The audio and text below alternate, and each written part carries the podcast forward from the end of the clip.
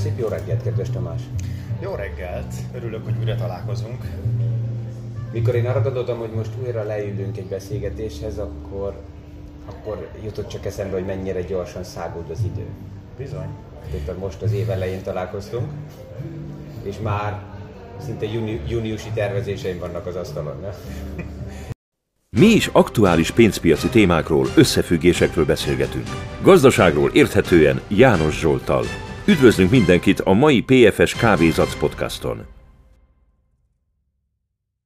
Hát igen, elkezdtünk egy beszélgetést, aminek az volt a, a célja, hogy havonta egyszer egy témát feldobjunk. Ugye elkezdtük az ESG-vel, mint a világban egy fontos tendenciával, utána beszéltük Európáról, és azon belül is a Brexit utóhatásairól, illetve esetleg, esetleges fordulatáról.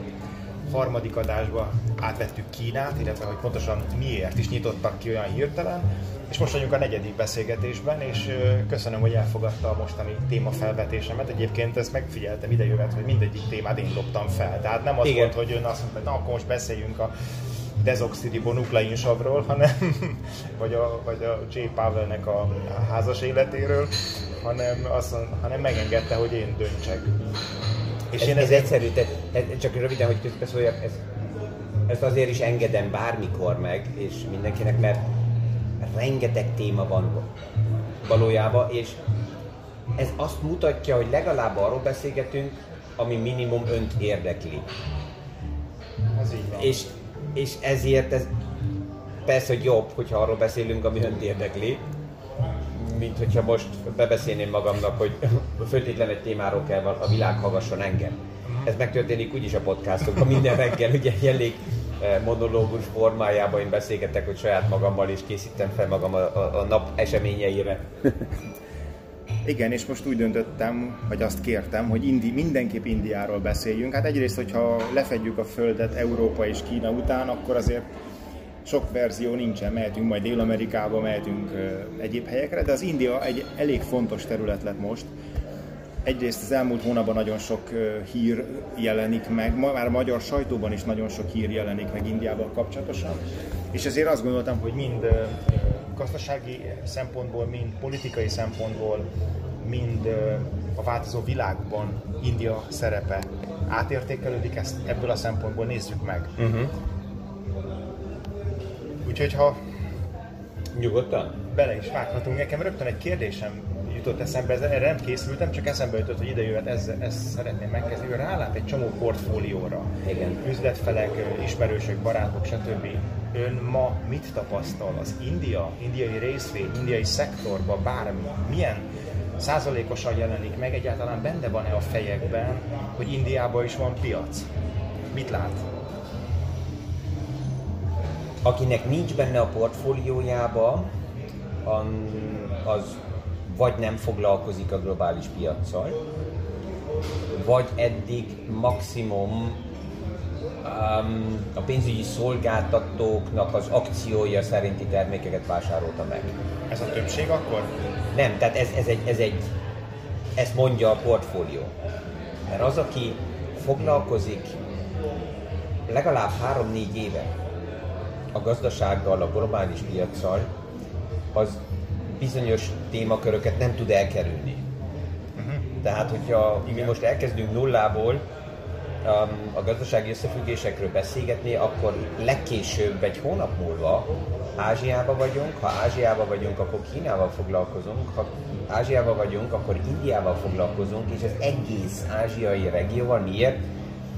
Mert az elmúlt évtizedekben Ázsia nagyon sok szemszögből a világnak különböző országok egymás után egyszer így a gyártó padjaivá váltak. A globalizáció oda vezetett, hogy nagyon erősen Ázsiába találta meg a globális gazdaság az olcsó munka erőt, és ezért nem tudjuk ezt kikerülni. Tehát ezért azt kell mondjam, hogy ha valaki ezzel foglalkozott, akkor nagy a valószínűsége, hogy már direkt vagy indirekt India portfólióban van, nem nagy arányba, az egészséges is, hogy ez maximum így valahol szatellit funkcióként 3 és 5 százalék között legyen meg, mert túl sok minden más van a piacokban. Ha valakinek nagyobb a része, akkor ő vagy, vagy nagyon erősen foglalkozik az indiai piaccal, lehet, hogy üzleti kapcsolata van, érdekeltsége van, vagy más okok, de van egyszerűen olyan válasz is, hogy valakinek csak azt a piacot adták el, most hogy nemrég került egy olyan portfólió a kezembe, hogy 70%-ba India. Wow. Azért és amikor rákérdeztem, hogy miért, akkor ez volt az egyszerű válasz, hogy valaki ezt neki egy akcióba valamikor eladta, és kész. Az kemény. Azért 70% de még az 50 is, meg a 40 is durva Persze, lenne. de persze, de tiszta véletlenből a, a tavalyi év végéig, és még most is, hogyha az idősávot megnézzük, akkor szerencséje volt, de persze, hogy arról érdemes beszélgetni, hogy milyen kockázatot lovagol az a portfólió. Hát igen, és most ugye ott nagyon nagy mozgások vannak, és akkor térjünk vissza a Covid-hoz, mert ugye valóban, ha Ázsia, akkor Kínát kell idevenni, de a, a, a kínai lezárások, és ami eltartott egy vagy két évig, vagy talán három évig is, az olyan szinten megváltoztatta a piaci helyzetet Kína ellenében, Kína hátrányára, uh-huh. hogy egy csomó cégnek át kellett értékelnie a helyzetét, és azt látta, hogy hát haza nem akar jönni, mondjuk Európába, Amerikába, nézzünk valamit a közelbe, és India így jött, ö, így jött a térképre. Yeah. Ebből a szempontból is, de India már a házi feladatokat azelőtt, azelőtt is elvégezte. Tehát Indiának több szemszögből előnye van. Egy hatalmas piac. A másik, hogy a piac magában törekedik nagyon erősen a transzparenciára. India akkor is, hogyha nem teljesen összehasonlítható a mi gazdasági rendszereinkkel, de akár politikai oldalról is közelebb van a demokráciákhoz. Hát Kínától meg pláne. Abszolút, tehát ugye Kínával összehasonlítani biztos, hogy még, még inkább. És próbál olyan formában nyitani, hogy ezzel a modellel, ami ott történik, azzal a nyugat-európai és a fejlettebb piacok embere is jól érzik magukat. És hát persze, hogy a hatalmas piac oda vezet, hogy mindenki, aki Indiával elkezd foglalkozni, és látja, hogy milyen az infrastruktúra, milyen szinten vannak az emberek, milyen lehetőségek vannak, az csak körbe mosolyog, ha füle nem lenne, akkor leesne a fel.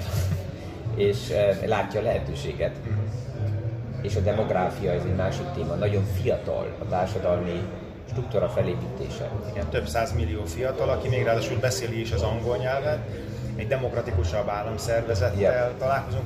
Azt a fogalmat használt az előbb, hogy elvégezte a házi feladatot. Itt mikre gondol? Hát pont, pont erre, hogy ha ma megnézzük, hogy a technológia irányába mennyire fordul a világ, akkor India a technológiai fejlődéseket, innovációkat felszívja magába, nem ellenáll, hanem ebben lehetőséget lát. Kína és nem csinálja ezt? Hát ők is technológiailag nagyon, igaz, hogy saját érdekből, erősen saját érdekből. Egyelőre más az, más az elv. Lehet, hogy az indiai ember magába öm, jóval világ nyitottabb is.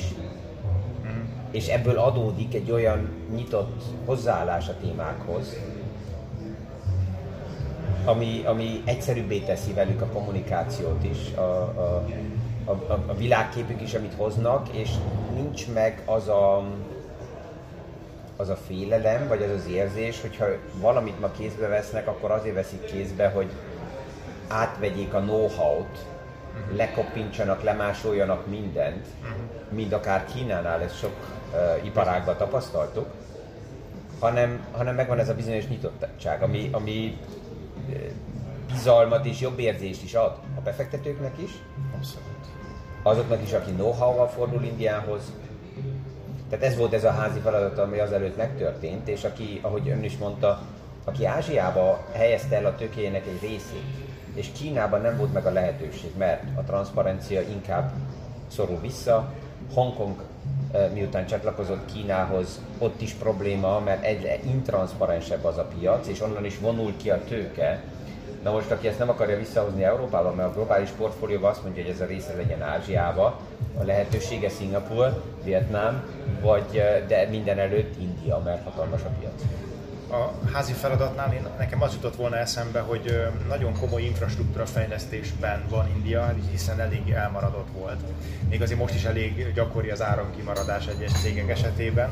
meg ugye 2014-ben hirdette meg az elnök a Make in India kampányt, ami azt jelenti, hogy csináljátok nálunk, és ebben rengeteg pénzt is beletettek, és látható is, tehát számszerűsen, számszerűsítve is komoly milliárd dollárokban mérhető a, a növekedés ebben a nyolc évben. És a másik az egy politikai helyzetváltozás is, ami most India javára döntheti el a, a, a, a képletet Kínával szemben. Ez ugye Amerika és Kína ellene egymással szembeni állása, és például azt hiszem tegnapi hír, hogy már amerikai repülőgépek, tehát F-35-ös vadászgépek eladásáról is szó van India kapcsán, és nem csak egyszerűen arról, hogy ugye volt egy kétnapos India-USA csúcs Washingtonban, azt hiszem a múlt héten, és itt a General Electric sugárhajtóműveket gyártott majd Indiában, ez majd indiai repülőkbe kerül, ilyen terv született, katonai és közös felderítési műveletek lesznek a tengereken, és hát a fél, felvezető iparnak a fejlesztése is terítéke volt, legalábbis ezek jelentek meg a hírekben, a többiről nem tudunk, és ezután jelent meg pár nappal, hogy, hogy a vadászgépek is esetleg. Tehát itt egyrészt Amerikának nagyon fontos bázisa lehet Kínát elhagyva, illetve Kína közelében, India, ez rettenetesen sok működő tőkét vihet oda, amit nyilván egy jó infrastruktúra fejlesztéssel India nagyon is ki tud aknázni, és többszörös marzsokkal, hasznokkal vissza mm. tudja forgatni akár az egész világ számára. És van egy másik vetület, ami szintén Indiának adja a, adja a, a zöld lámpát. A, ugye most van ez a szörnyű háború a szomszédunkban, és létrejöttek az embargók, létrejöttek a, a, a szűkítések, és Oroszország Indiának eladhatja ezeket a nyersanyagokat, amit India vissza, hogy mondjam, visszaalakít, átalakít, és és eladja Európának. Tehát mm-hmm. ugye most már a február elejé európai szankciók része az is, hogy ilyen feldolgozott olaj alapanyagok semmit nem vehetünk. Na de hát akkor megveszi India, ő átalakítja, és megveszük, mint indiai áru. És ez is Indiában marad ez a százalékos rész. Mm-hmm és még több ilyen az utóbbi egy-két hónapban felmerült, úgyhogy Indiában komoly potenciál van, és egész jók az adottságok, de, és itt olvastam elemzőket, nem mindenki ennyire optimista, hanem azt mondja, hogy óvatosan, vigyázzunk, nem tudjuk, lehet, benne van, nem tudjuk. Ő mit gondol most? Hogy én, a, én a témákat még mindig szeretem inkább a tőke a piac és a tőke szemszögében megvilágítani, mert nagyon komplexen bele lehet, belelovalhatjuk magunkat sok összefüggésben. A nap végén a józanító a tőkénél az, hogy a, a tőke az elég rövid lehetőségeket keresi. És ha ma a tőke áramlik be Indiába, akkor azért, mert ott megvan, ahogyan is mondta, a hatalmas piac, az infrastruktúra még sehol nincs. Tehát csak az a kép jut eszembe, hogy indiai vonatot látunk, Igen, ahol az emberek lógnak jobbról-balról tetején mindenütt, tehát infrastruktúrálisan rengeteg a tennivaló, és ezt meg kell finanszírozni, ez valahogy a fejlődésekkel párhuzamosan menjen. Ha veszük a technológiai szektort, akkor pont a, a chip iparágnak, ez egy nagyon fontos része, az indiai piac az ellátás is, az, hogy India állítsa elő az anyagokat, az persze, hogy nem tetszene a tőkének, mert abban a pillanatban, amikor egy piacban minden megtörténik zártan, akkor kezd függővé válni a külvilág. Uh-huh. És um, India ebből a szempontból Európának és Amerikának is érdekes, mert, mert mind a ketten a piacot is keresik, de az olcsó munkaerőt is keresik még mindig.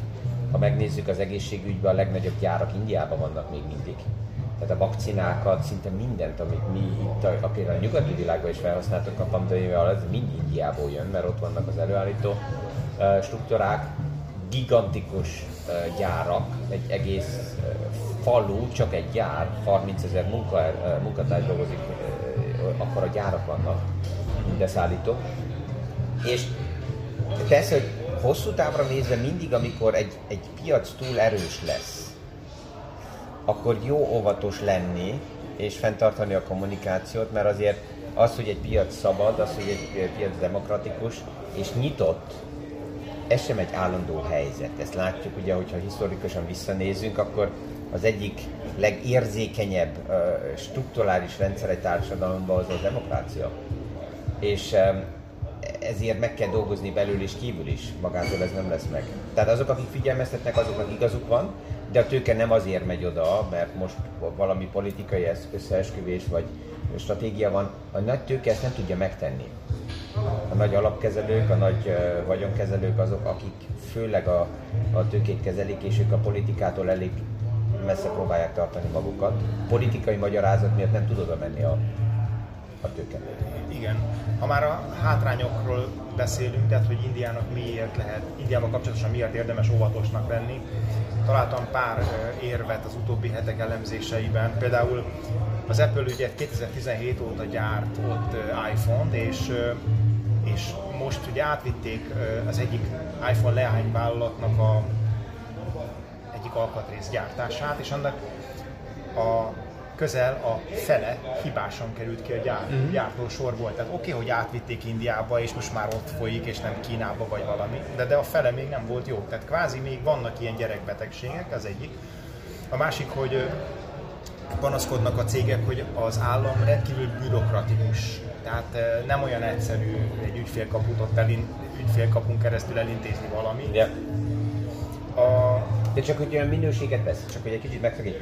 Tehát erre jövünk rá, hogy ugye az olcsó munkaerőnek pont, pont ez egy mellékhatása, hogy ott a, azt a minőséget azon a szinten bekövetelni, akár menjük a Made, Made in Germany, a német uh-huh. minőségi szintet, az nem olyan egyszerű. És persze, hogy egy ilyen hatalmas piacban, mint Indiában, ezt most látjuk ugye az év eleje óta, azért a korrupció is elég magas szinten van. Hát ugye a, a korrupció ranglistán javultak a 96. helyről, most előre kerültek a körülbelül 83. helyre. De még, ez, ez, hogyha összehasonlítsuk, ez ilyen körülbelül közép-kelet-európa és Balkán szint, vagy a Balkán egy kicsit magasabban van még, de így Bulgária, Románia, tehát ez, ez a része de Európának körülbelül ott van, mint India. De hogyha csak vesszük a, a, az Adani csoportnak Igen, ezt a, a fejlődését, amit hogyha az árfolyamokat megnézzük, 2020 márciusában az Adani részvény az volt 129 indiai rupiánál az értéke. A csúcs a tavaly novemberben fenn volt 4040 fölött. Tehát ez egy 30-szoros emelkedés, ez nem, ez nem normális. Emögött persze, hogy vannak pont azok a intranszparencia lehetőségek és manipulációk, ami látszódik is, mert mit csinált egy hedge fund, megnézte a számokat, és azt mondták, hogy oké, okay, itt, itt uh, árfolyam manipulációk vannak, uh, sortolásokkal támadták is, azért, hogy durva 70%-kal zuhanjon. Uh, a, a, és az országnak a második leggazdagabb emberéről beszélünk, ahol azt mondjuk, hogy alapjában nem is lenne ez szükséges. Tehát ezért érdemes óvatos lenni ilyen hatalmas piacoknál, nincsen struktúra, rengeteg korrupció van benne, ezért is egy európai szemszögből nézve egy ilyen piac maximum 2-3-5 százalékkal el van jól, és ezt is óvatosan kell figyelni, mert történhetnek olyan dolgok már hónapra, ami nagyon meg, meg, megingatja a piacot. Alapvetően ezek az indiai részvények magasabban vannak áraz a, várakozások miatt ezzel együtt, de mondjuk talán nem ok nélkül durrantották ki ezt a lufit, ezt az Adani lufit, mert azért itt elég sok pénz égett el, meg hát elég ez... komoly nem is piramis játék ez ilyen, csalás. Tömeg. Hát nézd, tehát amikor megvan a piacnak egy ilyen hype, a, alap, tehát ezt láttuk a kriptovilágban is. Az egyik legnagyobb kriptobotrány például a tavaly Indiában terült ki. Ott is 3200 százalékos éves hozamot ígért az, aki ott ezeket a kriptosztorikat eladta a tömegnek. De egyben józan ember 3200 százalékos hozamot évente. Csak úgy elfogad? Ja, de ez, ez a baj, tehát annál a hatalmas piacnál persze a, a, a, a tudási szint, az intellektuális réteg is nagyon-nagyon, tehát szűk az, aki intellektuálisan magasabban van, és van a nagy, nagy bunkótömeg, hogy ki lehet használni. Um, és hallottam olyan véleményeket is, hogy, hogy ez kívülről volt tudatosan, mert valaki támadja Indiát és az Adáni csoportot, ez a, ez a Luffy kipukkatása nem teljesen így látom, de hogyha megnézzük, hogy mik az indokok és mi van mögötte, és hogy volt felpörgetve kötvényeken keresztül, nagyon szűk, nagyon szűk a határ, és a nagy hedge fundok ma sortolásban nem mennek, ha nem látnak tényeket mögötte. Azt úgy kell elképzelni, hogy főleg a hedge nagyon sokszor olyan nagyon száraz könyvelő, jogász, hozzáállású emberek vannak, akik lehet, hogy még a pincébe sem mosolyognak, és a számokat nézik egyszerűen meg, a tényeket. Uh-huh. És mielőtt egy ilyen nagy nemzetközi hedge fund milliókkal sortol egy pozícióra, azelőtt nagyon-nagyon megnézik a számokat. Hogyha ez az érintetnek nem tetszik, hát az nem is kérdés. Mert hogyha sikerült volna, akkor az Adáni csoport itt millió, nem, billiókat nyert volna, és hogy most elégettek 110 milliárdot, az ugyanannyit tett ki, mint egy kötvény, amit ki akartak bocsájtani. Ezt értem, hogy neki nem tetszik, de nagyon drágán vette volna ezt a piac meg, hogyha ez neki sikerült volna. Igen, mondják is, hogy talán második leggazdagabb a világon Elon Musk mögött, vagy valahol. Nem, nem, tehát ő, ő a 11 hát, szóval a második Igen. leggazdagabb Indiában konkrétan. Tehát egy hihetetlen történet. És akkor már az is nagy dolog, hogy egyáltalán vannak ilyen cégek, akik kinyomozzák, és a végén egy adott pillanatban ezt piac, vagy hogy mondjam, a köznek kiadják, mint információ. Talán össze is függhet ezzel az amerikai belépéssel, tehát hogy ez hát, csak egy feltétel. Tehát a, a, a, a cég magában ugye a hedge fundok nek megvan pont egy ilyen szerepük, ez olyan, mint egy egészségügyi rendőrség. Mert a hedge fundoknak van meg a lehetőségük nagyon agresszívan fogadni. És ők mire fogadnak? Hát az arra, ami egy meglepetés tud lenni a piacnak.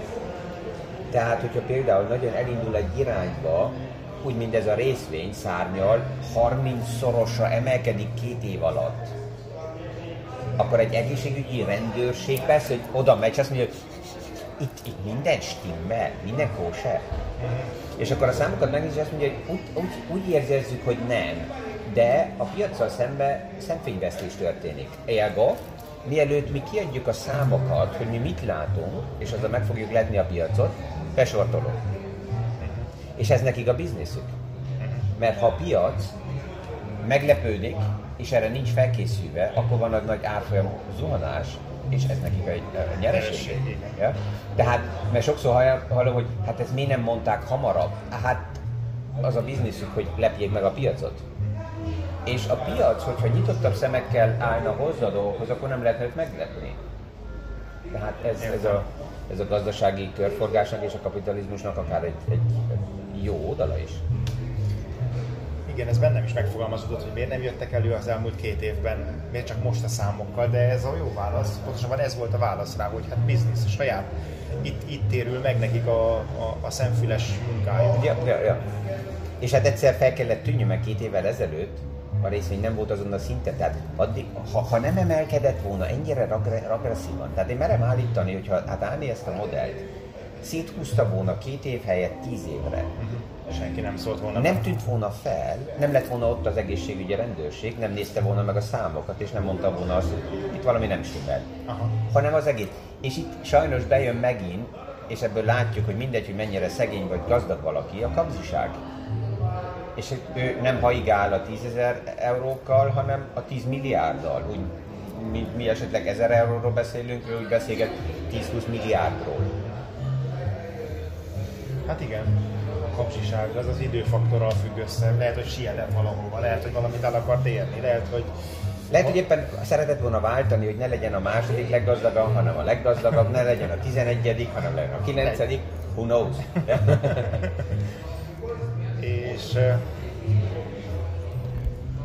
Érdekes ez az olajkérdés is egyébként, tehát hogy Oroszországból ők most nagyon olcsón veszik meg, nagyon olcsón veszik meg az urál típusú olajat, egyrészt mert hogy ők megvehetik, Európa ugye nem, és ebből átalakított dolgokat visszajutat az EU-nak. EU itt hihetetlen mennyiségű árut vásárolhat föl, és kérdés, hogy ez, ez megmarad-e hosszú távon Indiánál ez a lehetőség, hogy ők fog Európának átalakított olajszármazékokat hozni, vagy ez most csak egy átmenet. Erről mit gondol? Ez átmeneti lehet, hogy, hogy most idézőjelben hagyják Indiának, hogy ő alakítson át orosz olajat és azt adja nekünk, vagy vagy már ott kiépült egy olyan cégrendszer, ami kvázi megtartja a maguk százalékát. Az érdekes az, hogy ez sok naív fejbe egyszerűbbnek tűnik, mint hogy a valóságban meg, meg, megvalósítható. Amikor ugye kitört a háború, és az olajára is ugrott. Az első, az első lépésben az olajára nem a szankciók miatt ugrott. Főleg az olaj és a nyersanyagokban is a spekulációs tőkének a mozgása sokkal erősebb, mint a szankciónak a hatása. És az árfolyamokat legelőször az opciópiac hajtja fel, amit a spekuláció irányít. És ezt elfogadni nagyon, nagyon nehéz nagyon sok embernek. Mert azt mondják, hogy oké, akkor most drágán eladják, és mi olcsóban megvesszük. Vagy nem, olcsóban megkapják, és mi drágában megvesszük az első pillanatban, mikor az olajára ugrott, akkor az olcsóbbat sem tudták eladni, mert ugye le vannak már kötve a nyersanyagoknál nagyon hosszú időre előre a, az üzletek. És nincsen végtelen tároló lehetőség. Ez nem annyira egyszerű. Ha most megnézzük, akkor időközben az az olaj, ami esetleg nem direkt hozzánk jön, hanem más útokon, egy ideig többet fizettünk, de csökken az ára. Miért? Azért, mert a spekulációs tőke kiszáll az árakból. Azzal, hogy megvan a szankció, ez minél kevesebb a spekulációs tőke, annál közelebb kerül Oroszországhoz, mert megvan az embargó, és ugye időközben az is kellett, hogy lássuk mi az, hogy hol szivárok ki. Na most a kiszivárogtatásnak is van egy előnye, ez főleg akár amerikai és Európa is uh, akarja, hogy szivárogjon ki, mert ez nyomja lefele az árat, és ezt látjuk, hogy az olajára a nemzetközi piacokon is megy lefele. Annak ellenére, hogy hivatalosan megvan a szankció, vannak kiszivárogtatási szelepek, mert Európának az infláció miatt az alacsonyabb energiaár, ugyanúgy, mint Amerikának is érdeke. Ezért a nagy nyereség nem marad még sokáig, és India így is úgy is rá van utalva energiára, hogy ezt most ő Oroszországtól veszi meg, vagy máshonnan veszi meg. Hát csak kérdés, hogy mennyi, mennyiséget, mert amennyi magának kell, vagy az, amennyi... I, az ESG az, amit ugye az első adásban adtunk, ami segíteni tud arra, hogy nem marad túl sok minden Indiában, mert például, amit nagyon sokan nem tudnak, hogy az ESG elvet Európa mellett India nagyon erősen a világpiacon előtérbe helyezi és vezeti is be. A nemzetközi cégek, a nemzetközi vállalatok, akik ott vannak Indiában, azok az ESG-vel nagyon erősen már dolgoznak, és ugye az ESG arra kényszeríti a vállalatokat, egy apple hogy az egész előállítási láncon végig menjen. És akár az indiai gyárba is azt a kérdést feltegye, hogy honnan jön az áram, milyen energiaforrásból van ez az áram, és ennek konzekvenciája van. Tehát mindenki, aki azt mondja, hogy jó, de ez most a szankció nem jön, akkor ők kapnak olcsón, és ebből nyernek. Ez nem tart míg a világ, mert megvannak azok a struktúrák, amik ezt felmutatják, és egy fél év múlva vége a bulinak. És még egyszer az ESG mellett Európa, India, Ausztrália és Kanada ez a két élenlevő regió nagyon összehangoltan, e- erősen dolgoznak együtt, és ezt nem fogják ők elengedni. Ugyanúgy Európa nem engedi el az ESG-t, mint India sem. Ez szuper, ennek nagyon örülök ennek a hírnek, de ha belegondolok, hogy én mondjuk India, India lennék, és fejleszteni kéne az infrastruktúrát, hát akkor persze, hogy megnézném, mik a legfejlettebbek és a leghatékonyabb megoldások, és nem pedig mondjuk az 50-70 évvel ezelőtti technikákat, mint amit Európában még itt ott használnak, Úgyhogy igen, ez a haladó szellemiség, és végül is előnyük van Indiában, mert ott még egy csomó terület annyira fejletlen, hogy kvázi megtehetik, hogy egyből beintegrálják a legjobbat. Mi, hogyha a legjobbat ma akarjuk, akkor egy régi technológiát kell felváltsunk. Igen. Indiába, Afrikába, ahol nincsen infrastruktúra, ott már most a legjobbat, oké, okay, 20 év múlva ott ugyanúgy ezt fel kell újítani, de most aktuálisan előnyben vannak a következő 10-15 évre nézve, mert a legújabb technológiával. Tehát nézzük meg a G5-öt, az internet kapcsolatokat, egy ismerősömmel éppen interneten kapcsolatban voltunk ő Indiában. Egészen más a minősége, Európa sajnos ebből a szempontból nagyon le van maradva, amit csak az internethálózatok, a technológiát nézzük meg, de legalább az elhatározás megvan, hogy e felé, most már vannak törvényi szabályozások is, azért ezek nagyon, nagyon jól hangzó dolgok a következő néhány évre tekintve. Úgyhogy én Indiában látok sok potenciált, és azt nem gondolom, hogy mondjuk egy kína és amerikai háború kialakulna. Most azt mondom, hogy inkább lehet egy befagyott konfliktus, vagy egy határvillongás, idézőjelbe határ, de amíg ez tart, amíg ez a helyzet feláll, addig India mindenképp profitálhat a helyzetből. És ö, akár lesz ö, valamilyen konfliktus, akár nem lesz, India mindenképpen tud fejlődni, akár politikai, nemzetközi politika, akár hadi, hadászati, és akár ugye gazdasági szempontból. Itt már csak az a kérdés, hogy mennyi lesz a, mennyire lesz korrupt az államvezetés, de hát ez minden országban kérdés. Úgyhogy én ezért fordultam India felé most, mert egyrészt nagyon sok ö, ö, dolog fordul velük szemben, velük kapcsolatban, a sorsuk még, még mm. érdekesebbé vált így az orosz ö, embargó miatt. Meg ugye mondom, Amerika belép egész határozottan, tehát komoly gyártókapacitást akar odavinni ezzel a General Electric-kel, meg hát hogyha amerikai fegyvereket akar eladni, vadászgépeket, amiben nem egyszerűen csúszdikat ad el, vagy lőszereket, vagy, vagy sisakokat, hanem azért ez egy komoly geopolitikai előny tud majd. Indiának jelenteni. Jó, tehát persze, hogy megvannak a feszültségek, de ha még egyszer ugye visszajövünk arra a szintre, hogy hol vannak a lehetőségek a jövőbe, és nagyon sokan itt Európában még a demográfiai fejlődés nem veszik komolyan, de Európa öredek, öregedik el. Kínának is ez a problémája, hogy a demográfiai billenés, hogy Kína is egyre öregebb és öregebb társadalmi rendszer lesz, ennek a hátránya is megvannak, mert az egy öregedő társadalmi rendszer kevesebbet fogyaszt, nincsen innováció, nincsen fejlődés, és alapjában csökken. És ehhez képest nézve, ha megnézzük Indiát, akkor, akkor egészen más piac előtt állunk. Nagyon erős a dinamikája, nagyon nagy a fejlődése. Megvan a nyitottsága és ez az IT struktúrának és a, a globális összefűződésnek megvan az az előnye is, hogy nyitottabb a társadalmi rendszer. Ebből a szempontból nem a zombi csak bólogató, tapsoló irányba fordulnak vissza, amit akár két nappal ezelőtt is láttunk, amikor Putin kiállt, és az volt az érzésünk, hogy 70 évvel ezelőtti vagy 100 évvel ezelőtti dumát hallom, és úgy bólogatnak ott az emberek. Ebből a szempontból nézve India seg, egy kicsit tovább áll Ázsiába, és szerencsére megvan nem messze tőle Japán, megvan Dél-Korea, tehát vannak olyan partnerek, akik ott is egy egészen más fejlődési víziót tudnak kialakítani, és hát ott van az összehasonlítás, ez a jó, Észak-Koreával akár, vagy Kínával, ahol lehet látni, hogy hogy lehet visszamenni a múltba. Hm.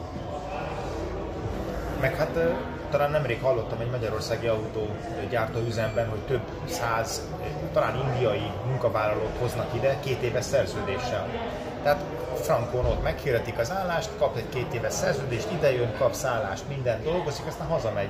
A cég jól jár, tehát magyarul mobilak az mm-hmm. indiaiak, gond, gondolkodás nélkül elmegy 6-8 ezer kilométerrel arrébb, és majd két év múlva visszamegy. Ugye ezt nem mondtuk el, hogy 1,4 milliárdan vannak, tehát körülbelül Kínát mosolják utolérni perceken belül, vagy ha nem, Igen. hagyták már le. Yeah. Tehát mi föl sem bírjuk fogni itt ezzel a pár 3-400 milliós Európával, hogy csak India dimenzió, négyszer akkora. Yeah. Jó, való igaz, hogy ott egy csomó fejletlen régió van, de azért elgondolkoztam, mint magyar ember ezen, ezen az indián, és ugye a magyar történelmi kutatásokban az indiai kapcsolatnak van nyoma, tehát hogy az őseink egy része Indiához kötődik, és a kisebbségeink, kisebbségeink közül a cigányságnak is egy része egyértelműen Indiához köthető. Tehát mondhatnánk, hogy együtt is jöttünk ja, ja.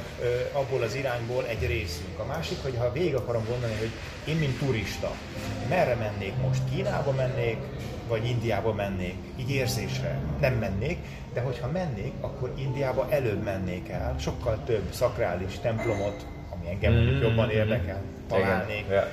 És lehet, hogy otthonosabban érezném magamat, mint mondjuk Ázsia, mint Kínában. Azzal együtt, hogy mondjuk a hunoknak egy része a sárga folyói nagy kanyarulata, Pósik, vagy de hogy Pó, a, na hirtelen akartam mondani, Hoangho kanyarulatától ö, erednek, a mit tudom én, második, első mm-hmm. századtól, és akkor mondhatnám, hogy oda is van valami vérségi kapcsolatunk, de, de azt gondolom, hogy inkább India, mm-hmm. Indiára tenném a voksot, és azon belül így nem gondolkoznék, hogy most a hegyek, vagy inkább egy délebbi meg amikor vallást mutattam, akkor ugye a hindu vallás, hát a világ első vallása irányához, ha visszamegyünk, ugye a leírtak, ugye védákhoz, ez mind Indiához kötődik. Yeah. Úgyhogy én Indiában nagyon sok potenciált látok, és megfogadva az ön tanácsát, a globális portfólióba próbálok gondolkozni, és ebben muszáj, hogy legalább az egyik ujjam körme Indiára odafigyeljek, és ezért is örülök, hogy ez a beszélgetés ma létrejött, mert, mert talán nem csak én látok ebben olyan lehetőséget, nem is üzleti lehetőséget, hanem hogy érdemes rá odafigyelni. Ugye a globális portfólió felépítése az minimum két szemszögből tud kialakulni. Az egyik regionális. Tehát, hogyha a regionális szemszögből, és azt nézem meg, hogy benne legyenek a lényeges gazdasági regiók a portfóliómban, akkor India ma benne van, mert a globális gazdasági struktúrának egy fontos szereplője. Ha iparágak oldaláról építem fel, akkor megint nem tudom kikerülni Indiát, mert nagyon-nagyon sok iparágnak vagy előállító struktúrája, vagy programozó struktúrája, vagy szolgáltatói struktúrája, vagy um, célpiaca Indiában van. Tehát ez valójában szinte mindegy, hogy melyik szemszögből közelítek egy úgynevezett ilyen globális, minden időre összeállított all-weather portfóliót, Indiát nem tudom kikerülni. És ezzel visszatérve az első kérdéséhez, hogy mit látok a portfóliókba, hát azt látom, hogy ha benne van, akkor már az, az ügyfél, azt feltételezem, hogy foglalkozik nyitottabban a globális struktúrákkal és a gazdasággal. Akinek nincs benne, az még nagyon szűkön gondolkozik, akár csak egy országban, lehet, hogy csak az európai regióban, és ez túl kevés. És innen indulnak azután a beszélgetések, hogy megnézzük, hogy akkor azt a portfóliót hova és milyen irányba érdemes továbbfejleszteni. Passzol egyáltalán? Mert még van egy dolog. Önnel, ha most beszélgetek, akkor látom és érzem azt, hogy önnek, önnek megvan a gondolkozás, megvan a gondolata Indiáról, a véleménye. És ehhez passzolhat egy pozíció a portfólióba akinek nincs meg bármilyen befektetéssel a jövőképe, az egy nagyon problémás helyzetben van, mert csak egy idegen ígéret miatt vásárolja azt meg, és az veszélyes. Az öreg Rostonáni azt mondta, hogy minden témához minimum kell a 4G, és azt a 4G-t ő a németből fordította le. Az egyik a geld, a pénz ha nincs meg az az összeg, amivel egy ilyen szatelitet fel tudok építeni, és az általában azt mondom, hogy ez minimum csak ez a 2-3 százalékos része a portfóliónak legyen 3 ezer euró körülbelül onnan kezdeném a szatelitet. Ez adja azt is, hogy mekkora kell legyen az összportfóliónak a része. A második a glaube vagy gedanken, tehát a hit és a gondolat ahhoz a bizonyos befektetéshez, hogy lássam, hogy miért veszem azt meg. A harmadik az a geduld, a türelem, tehát, hogy akár a fejlődést, az időt is e- kivárjam, amíg az megtörténik, és nem máró hónapra robbannak a piacok. És a negyedik, amit tisztán ki is mondta ő is, hogy a glück, a szerencse, hogy, hogy persze, hogy egy olyan időablakban is legyek ott, amikor megfelelőek a paraméterek, és minden alakul ki egy lufi, vagy nem pukkad éppen egy adámi eh, rendszer ki, és ebből is lehet látni, hogy ha ma valaki az egész piacot vette meg, annak a visszakorrigálása messze nem volt annyi, mint az Adani Holdingnak a visszakorrigálása. Tehát az indiai piacot megnézem november óta, az volt esetleg mínusz 10% ha megveszek egy holdingot és egy vállalatot, akkor ott vagyok mínusz 70 b Tehát ez megint ugyanaz, hogy az egész piacra foglalkozni érdemesebb. Ide kapcsolódna, hogy, hogy az, az időt meg kell adni, ennek az indiai piacnak, mert az elemzőknél láttam, hogy ilyen 20-25 évet mondanak, hogy körülbelül annyi még kell neki, hogy utolérje mondjuk Kínát, vagy egy kicsit úgy világszinten is jól nézzen ki, ezért az 20-25 év. Viszont ha ez egy nyugdíj alap helyett gondolja az ember, vagy nyugdíj előtakarékosságként, akkor az teljesen jó ez az időtáv. És na jó, úgyhogy Bosztolányi is nagy rutinos volt. Ebből a szempontból igen. Én köszönöm a kérdését, ez nagyon, nagyon jó volt ma és tetszik, élvezetes volt, hogy így, így, így különböző témákban hogy mélyültünk el. Remélem, hogy így a hallgatóknak is ez pluszba ad egy pár gondolatot, ami főleg az én szemszögemből nézve segít, hogy, hogy kérdésekkel, gondolatokkal, ötletekkel összeállítani a portfóliót, és akkor, akkor sokkal nyugodtabb az élet. Hát most még nem tudom, mi lesz a következő témánk, de meg fogom írni, amikor majd, majd alakul, adja az élet. És köszönöm szépen én is. Én is nagyon, és mint mindig, a viszontlátásra önnel és a viszonthallásra a hallgatóknak a következő közös gondolkozásunkig. Köszönöm, viszont hallásra. Viszlát.